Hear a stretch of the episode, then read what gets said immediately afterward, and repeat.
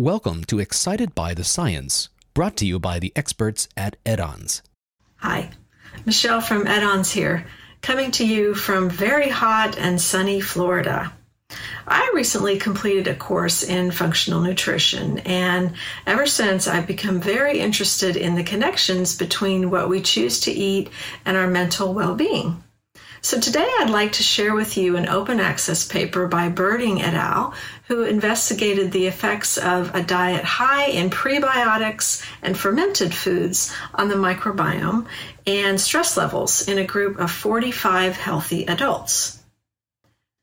Among the highlights of this study were that after just two weeks on this psychobiotic diet, the participants experienced a 32% reduction in stress that was statistically significant and was dependent on how well they adhered to the diet.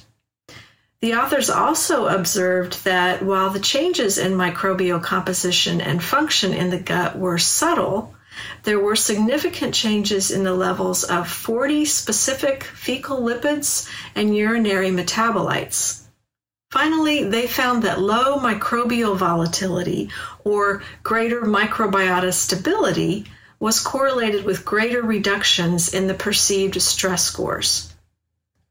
One of the key implications of this study is that following this particular diet in and of itself may lead to more stable microbiota and lowered stress levels, independent of changes in the immune system and the hypothalamus pituitary adrenal axis.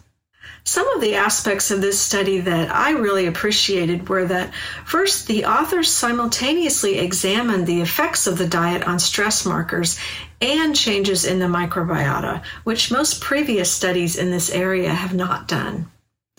Furthermore, they conducted a number of different analyses of the microbiome, including alpha and beta diversity, volatility, and metabolomics, which provided a really well rounded picture of the changes in the gut. And finally, in the discussion section, they were not afraid to clearly outline the limitations and the possible biases in their study.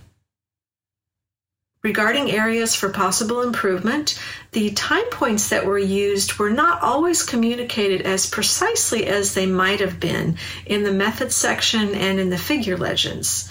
Specifically, it was unclear as to whether the pre intervention scoring of stress occurred in the week leading up to the diet or on day one of the diet. But overall, I really liked this paper. Well, I've got to run now, but thanks for tuning in, and I'll see you next time I have a great paper to share. Asking the right questions is key to making breakthrough scientific discoveries and advancements. And as the research landscape grows more competitive and complex, finding innovative, interdisciplinary research ideas is more important than ever. The right questions address the most important issues in your field and make it easier for you to conduct high impact research. At Edanz, we can help you to generate these questions, outline a potential study, and present it in a way that helps you to secure funding and quickly make your idea a reality.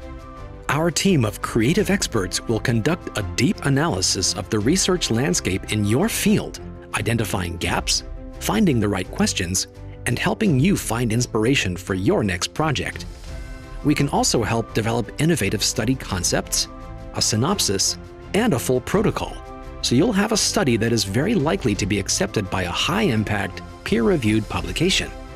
Let Edanz help you to make informed decisions save time, money, and resources so that you can advance your field and make the world a better place.